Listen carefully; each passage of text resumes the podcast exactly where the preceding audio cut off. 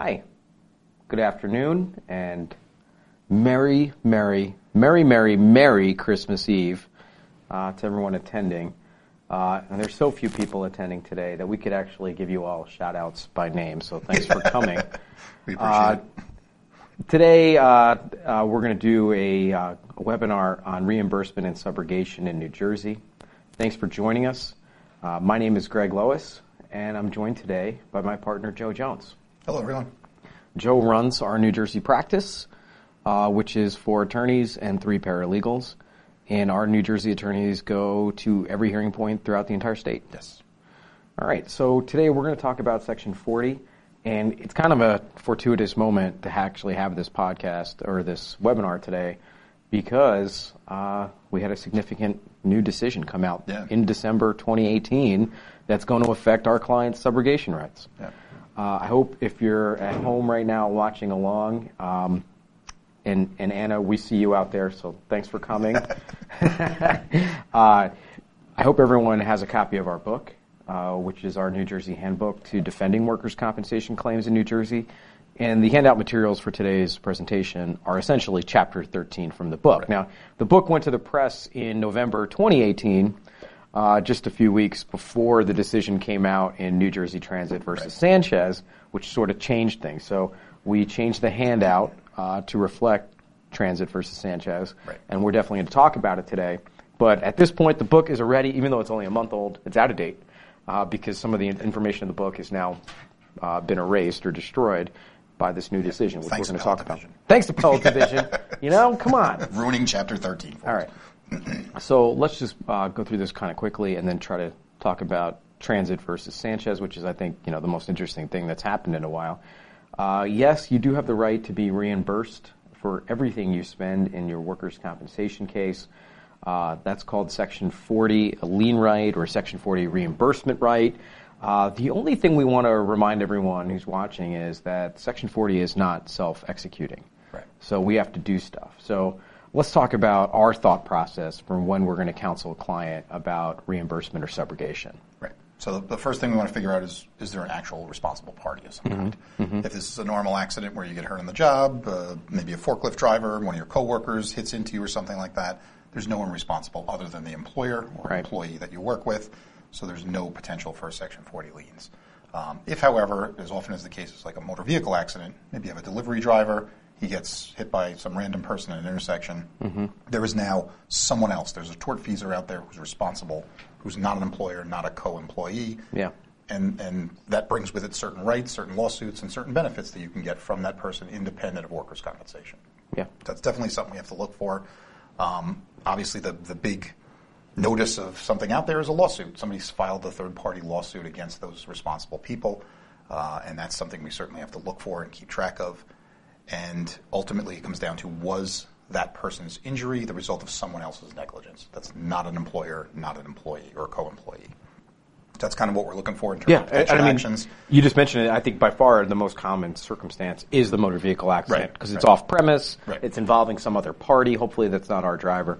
All right. So, what do we have to do uh, to make sure that our right to reimbursement is preserved? Well, the first thing we do here is with our package that initially goes out with our answer or whatever other initial engagement documents, we always do a Section 40 lien letter. Mm-hmm. And that's essentially a letter sent to multiple parties. We'll send it to the petitioner's attorney. Mm-hmm. Uh, we'll send it sometimes to the petitioner if they're not represented, or if we happen to know the third party attorney already representing that person, which mm-hmm. is not always the same as the petitioner's attorney in the workers' comp case, right. we'll notify them as well. Essentially, it just says we have these rights under Section 40. We're hereby preserving our claim to be reimbursed. Be aware. Right. Yeah. And that correspondence has to go out certified mail. Right. Or uh, we call it lawyer service or courier service because we have to be able to prove right. that we actually sent that out in order to preserve the right. Right. And this is different. I mean, you know, a huge part of our practice is New York. New York, their reimbursement and subrogation statute is self-affecting, meaning carrier, employer doesn't have to do anything and they have an absolute right to recovery. In New Jersey, if we don't assert our right to recovery, we are essentially waiving it. Right, so that's right. something to be mindful of. But fortunately, it is easy to do. So if you just get that Section 40 lien letter out, and then there's other ways we'll talk about of how we continue to preserve that right as we go along. But okay, so let's imagine that we've sent out our lien letter. We think there's a third party tort tortfeasor. We know they filed a claim. Uh, what are we doing to just keep up to date with what's going on in that claim? Most of the time, we just simply monitor it. Um, Mm-hmm. We can check, for example, uh, just like New Jersey workers' comp cases have New Jersey courts online, there's a similar database uh, for civil cases, and we can check that and monitor the status of that. Mm-hmm. It will give you discovery end dates or uh, certain significant events that happen in that case, Mm-hmm. um, and we just watch and wait. And oftentimes, we'll uh, maybe send off send off an email to the relevant parties. Hey guys, what's the status of your case? Mm-hmm. And often they'll get back, eh, discovery, nothing happening. But then as things start to get into the settlement phase, usually when discovery is over, depositions are done, interrogatories have been answered, then they start to discuss policy limits and if they're going to tender the policy, if they're going to settle this case, and that's where we start to more closely monitor so we can make sure, don't forget about us guys, we're out there with our lien and, and make sure they're aware of we're getting paid at the end of this. Right, and now they have a duty. Once we've served them with that lien letter, they have to get Right. back in touch with us Right. and, and start talking to us about that. Right. All right, uh, let's talk about how much we get back and, and how we know how much we're going to get back. The easiest way. By the way, the most important question that Yeah. our clients ask us Yeah, and want to know. Right. How much do I get back? Yeah, no, absolutely. Uh, the easiest way for us to tell this is the payment ledger. Mm-hmm. You give us a payout ledger of every expense that there is on the file. Mm-hmm. We'll be able to comb through that and tell you which expenses are reimbursable, which are not. Uh, for example, um, uh, an example. I'm trying to think of an example. Up- IMEs are IMEs, right. Um, sometimes people ask about like interpreter fees. Mm-hmm. So if the petitioner needs an interpreter to go to the doctor's appointments, uh, you might think, well, it's an interpreter. That's not a fee that's reimbursable. But we look at it as anything that's a benefit to that petitioner is something we can get back. Mm-hmm. Part of medical treatment, really. Transportation to that doctor's appointment, stuff like that, are, Sure. are things that uh, clients are often on the border about. Is that something that's reimbursable or not? Mm-hmm. We certainly ask for those. They're, it's a benefit to the petitioner uh, as a result of the workers' comp case. So that is something we're looking to get back.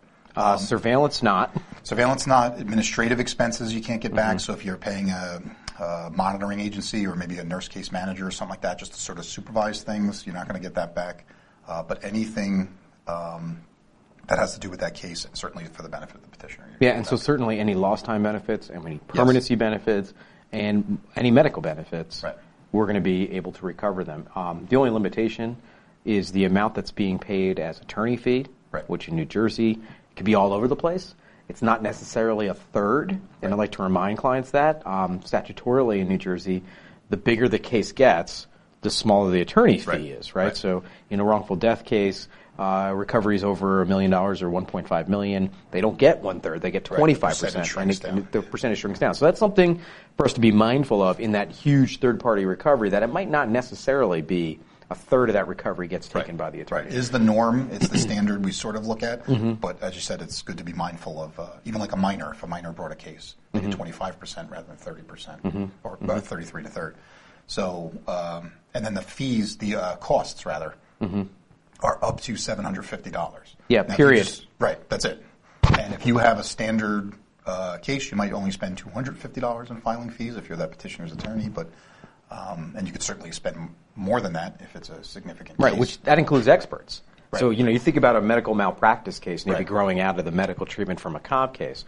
The expert might cost fifteen thousand Right, you're dollars gonna exceed that the report. $750 immediately, yeah. So that's actually pretty favorable to the employer that the fees are limited or the costs are, Right. are limited to seven hundred fifty dollars. Right, and the attorneys, that's a, uh, the petitioner's attorneys often try and deduct their entire expenses. Oh, yeah. They're like, no, no, no, no, seven, up to seven fifty. Yeah, I, I mean, we've seen postage, Xerox, all, all Right, sorts of right, stuff yeah, on there. yeah, so- Uh, so when we're talking about how much we get back, Uh, what about the circumstance where the third party or civil settlement or award is just far less than what we've paid out in workers' comp?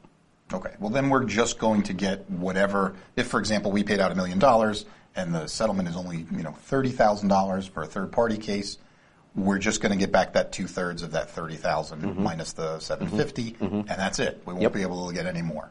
Um, now, where the where there is a credit going forward, so the third party award is pretty large, we're going to be able to take that discount going forward at whatever that rate was. Right. Um, it, the cases settle sort of in one of two orders. Either the third-party ca- case settles first, and then we still have, maybe we've paid out all our med, paid out all our temp, but we're still noodling around with perm and trying to get that, that workers' comp case uh, finished to a permanency award. Or comp case is completely done, and then that helps the third-party case settle. So depending on those circumstances, it depends on when we get our money. If the third party, a third party case settles first, we can get uh, our two thirds from that case, and if our award is larger, we can continue to take benefits out of our permanency award when we go to pay that out as well. Um, and that happens sometimes. Other times, permanency's all been paid out. We know what our med temp and perm numbers are and our two thirds amount, and then when that third party case settles, we just get a check for that. that All right, point. cool. Let, let's talk about maximizing reimbursement. And, you know, I think this is the scenario where, hey, uh, we- we've, we've paid something out in our workers' comp case. The civil case is settling now. And now the plaintiff's attorney's on the phone with us saying, oh, my case is garbage. Look, you guys should be getting back maximum $100,000, but just take $20,000. Right. Because otherwise, uh, you know, my, my client's going to just abandon their claim. It's it's a stinky claim, and you know, it just it stinks and it's garbage, and they're going to they're going to win if I have to go to trial.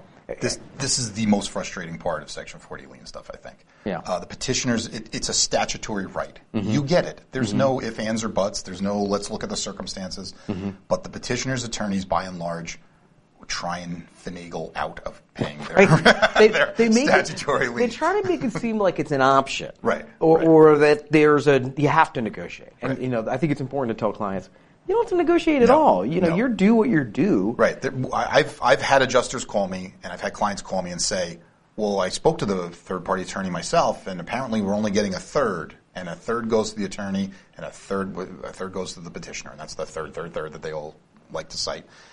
And that's the way it is, right? No, no, absolutely not.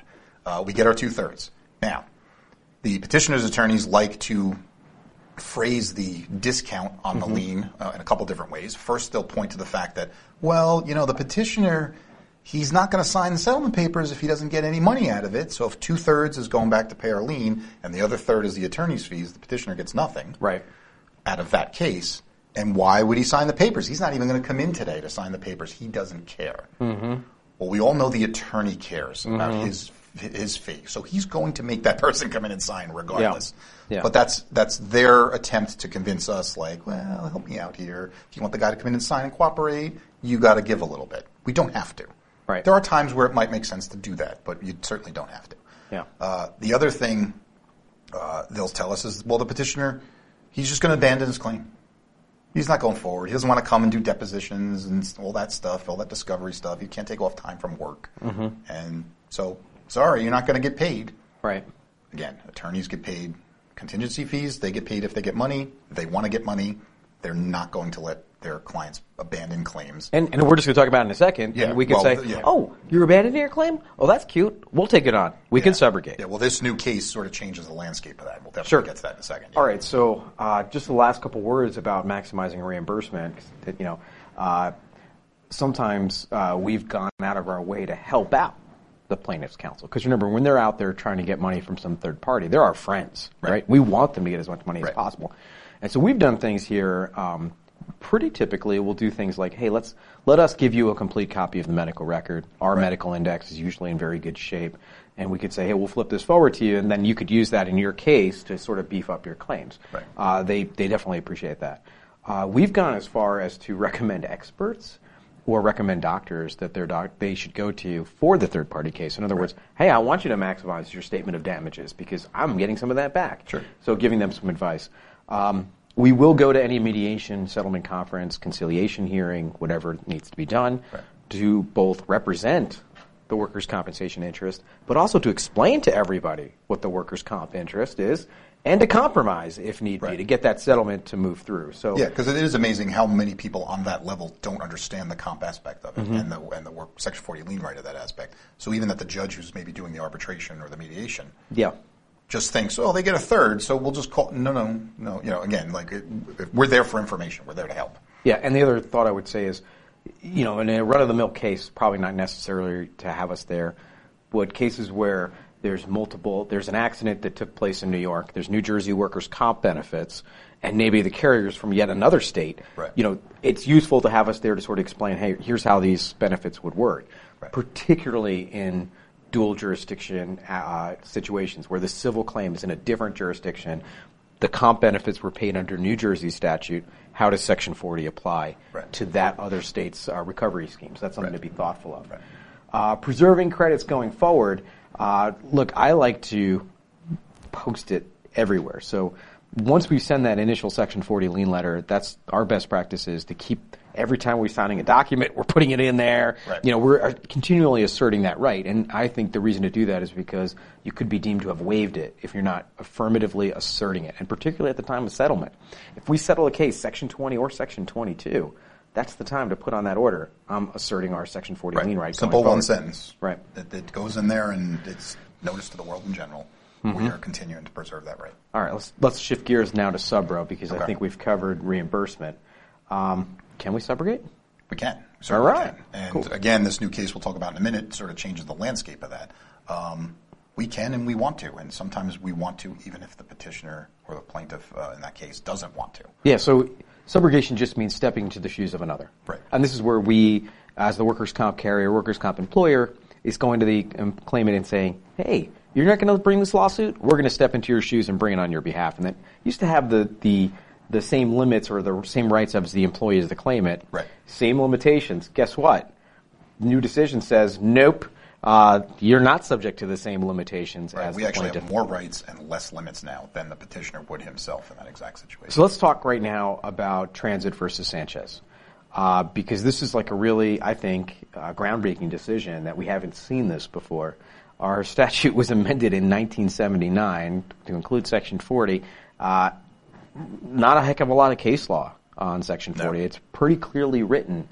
And in the past, we would have, uh, you know, the, the most common third party case we would see in a workers' comp context is the motor vehicle accident. Right. And this case really talks exactly to the kind of cases where our, we were compromising, we were taking anything, or the cases were getting abandoned. Right. So let's talk a little bit about the facts And it- in, in okay. Transit versus Sanchez. All right, so this was decided uh, by the Appellate Division December 4, 2018. Mm-hmm. Uh, it requires, I think, a little bit of background sort of setup. So before this case, the typical landscape we dealt with, uh, especially in verbal threshold cases, that is a, a case in a civil case, you have a car accident, and you've chosen on your own insurance policy the verbal threshold, which is basically a higher level. You need to pr- uh, prove certain injuries, disfigurement, dismemberment, or significant permanent injury of some kind, in order to get over that threshold Right. and get money from the insurance carrier. And that standard of permanent injury is not the same standard as workers' comp. No, Workers' comp is right. basically you go in there, you go, ah, my back aches. Okay, cool. You got right, a you got a permanent, permanent injury for the rest of your life. Right. uh, but the verbal threshold, really, there had to be something more. You know, we, they were looking for fractures or amputations Right. or some type of real significant injury. And so the kind of stuff you could collect for in workers' comp, again, sprain, strain of the lower back, you, they weren't getting any money for that on the, the. the, I had actually spent years automobile doing cases. personal injury as well, uh, and essentially a herniation with significant treatment would get you generally over the threshold. Disc bulges were just sort of not, Mm-hmm. Not going to really, happen. The, the, the theory seemed to be that everybody who walks around without injury has disc bulges in Mm-hmm. their back, and it wasn't permanent enough for purposes of the verbal threshold. And certainly, as you said, sprains and strains were not cutting it. Mm-hmm. So those were type injuries that immediately, because of the verbal threshold, you would be just cut out from receiving benefits. Like you'll mm-hmm. never succeed in court on a, on a sprain and strain or a disc bulge type case mm-hmm. and never get over that threshold. So that's sort of the landscape we were dealing with. You might have, just say, a disc bulge case. They receive med, they receive temp, they get a permanency award in workers' comp because it is considered permanent for purposes of comp. But in the third party world, in the civil world, that injury will never get them any money from a third party case because they'll never s- surpass that threshold. So that's what we were dealing with up till now. Mm-hmm. And when we step in the shoes of the uh, plaintiff or the petitioner, we have the rights he has. And if he can't get over the verbal threshold, we can't get over the verbal threshold. And therefore, if he gets zero, we get zero. Right. And that would often be, as we talked about, the plaintiff's, the petitioner attorney's threat of, I don't think my guy's going to get over the threshold. You guys better take this little money offered Yeah. now. Hey, they offered me So- 10 grand, Right. you know, let's just do it. Right. Uh, New Jersey Transit versus Sanchez changes that all. Uh, this seems to parse out a separate right that we have as the respondents, as the carriers, to receive subrogation irregardless of that verbal threshold. We don't have that same limitation. Right. Uh, it focuses, I think, mostly on the medical, the, the economic aspect of this. Economic damages versus non-economic damages. The economic damages being the, the medical and the temp, essentially, that you're Whatever we paid. Right. Right? Yeah. And uh, this is important because it really, that thread of we're not going to go forward because our guy's never going to get any money doesn't mean anything to us anymore. Yeah, we don't and- care about it. In this case now, we're, they're saying, hey, that just because the petitioner couldn't recover, right. because statutorily they're barred under AICRA. Right. Sorry, and, uh, but now they're saying comp carrier you can. You're not barred under AICRA. You're not mentioned. Right. And it actually that's great. distinguishes that the the AICRA does not apply, which is the, the Automobile Insurance Cost Reduction Act.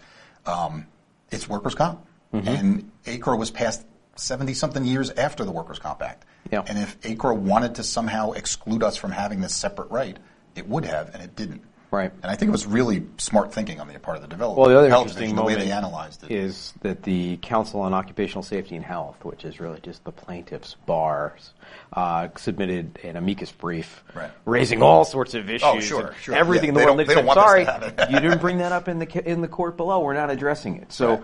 there is a potential that this could get narrowed in the future with you know more selective case law. But right now. Uh, this is great for employers. So, you know, we're telling them, uh, we're telling employers, hey, you can subro a lot of things. Uh, the Navy in the past, we weren't, we weren't subroing them, and that's Right. something to be mindful of. Um, Right, yeah. You could still subro, of course, anything at the actual tortfeasor, anything against, uh, for example, uh, medical malpractice. The claimant goes to Sure. a physician, and the physician harms them even worse.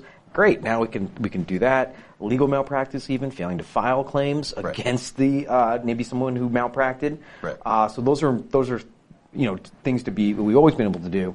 Uh, but now we put this new bullet on these slides. We can subro even where the petitioner would not have a claim. Yeah, and that's huge. And again, you're right. The case law that'll come out after this may narrow that down Mm-hmm. or further sort of distinguish or, or explain. But To be uh, determined. For right now, it's a huge, I think, plus for us, and we're going to explore it as best as we can.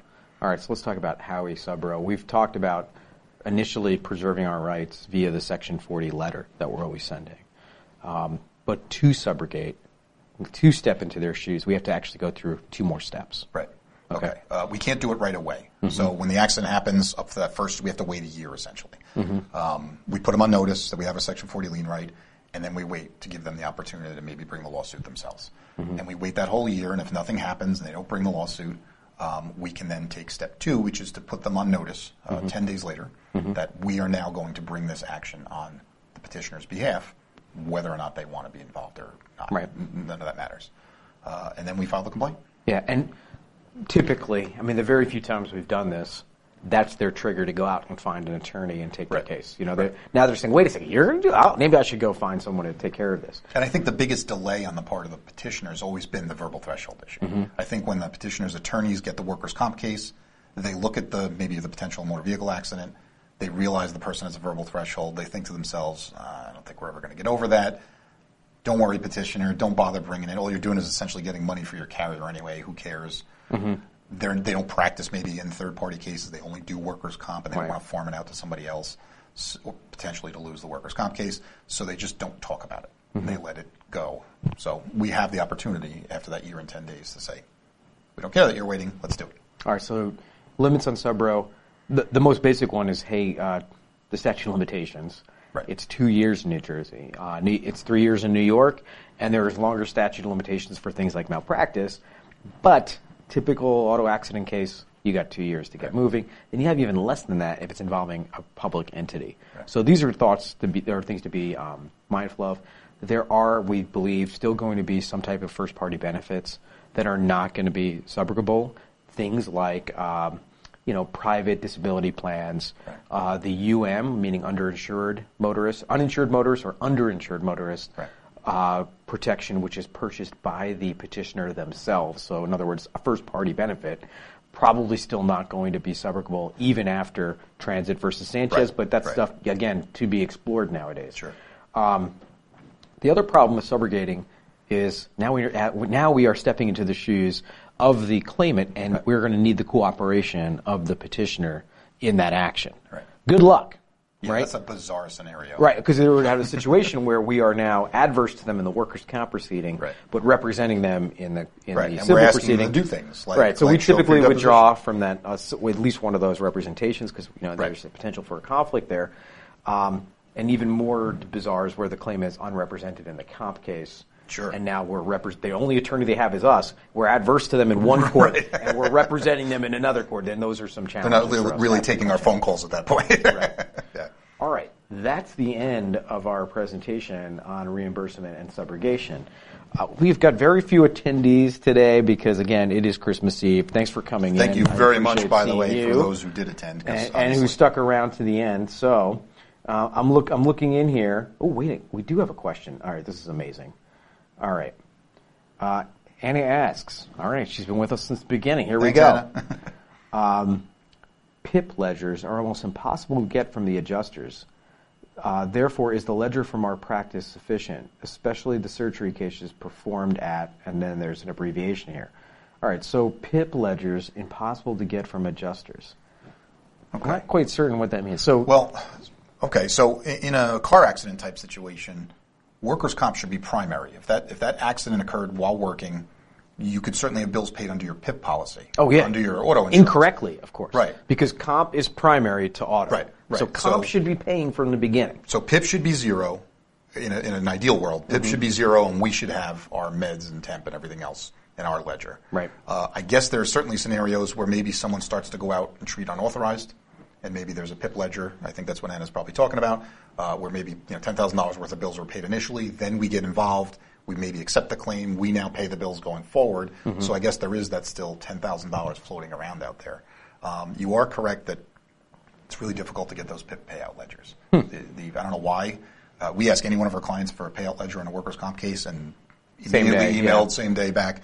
Uh, for some reason, PIP they don't want to provide that. And when I had done PIP work as well, that it was really hard to get for some reason. I don't know why. Maybe they're just lazy. I don't know. but Hmm. Well, I mean, I could see that holding up the settlement of the comp case, right? Because we got to satisfy this potential PIP lien or resolve it. right. And I'm not going to put a settlement through until I know what I'm going to have to Right. reimburse the PIP carrier. Right, because the PIP carrier will certainly come in asking for reimbursement, as they should never have paid those potentially related bills to the workers' comp claim. Makes sense to me. So uh, I don't know what causes the frustration, Anna, in terms of getting those. You're right, though. There is a lot of frustration about that. But from our perspective, we need to know that amount before we resolve. So we'll certainly help you uh, if we have a case where that's involved. We'll certainly reach out to those people as well and try and get those payment ledgers. Certainly, if someone's represented, it's easier to get that done. The attorneys understand the issues, and uh, we'll be on their own adjusters to sort of get that information to us. And then she also says there's sort of a second part of her question saying especially difficult for surgery cases performed at ambulatory surgery centers. Both Joe and I know how I feel about ambulatory surgery centers. I believe it is a form of privateering uh, that the physicians are engaging in and just stealing money from everybody. So I, I get that. Um, they're in- especially difficult entities to deal with. Heck, uh, we spend a lot of our day dealing with medical provider applications filed Yeah. primarily by those entities, just again, privateering on the backs of their own patients. And I guess ultimately, to get those records, uh, we always have the subpoena process if we need to. Ultimately. Yeah. Yeah. If we really have to resort to that, we could send a subpoena, get the records, get the bills, and everything else, um, and then you sort of have to piece it together like like a puzzle. But All right. it's, it's one way to sort of backdoor that information. So I'm over here. I don't see any more questions. Uh, please feel free. Most people I think are going to see this are going to see this in a recording. Feel free to call Joe or myself, email Joe or myself, text Joe or myself, and we'll go back to you with your questions about Sure. reimbursement and subrogation. Sure. And I anticipate we'll have another one of these about the update once this case law starts to develop. Oh, yeah. Based on the Sanchez. So. All right. Thanks for joining us. Thanks, today, everybody. Enjoy your Have holidays. Merry Christmas.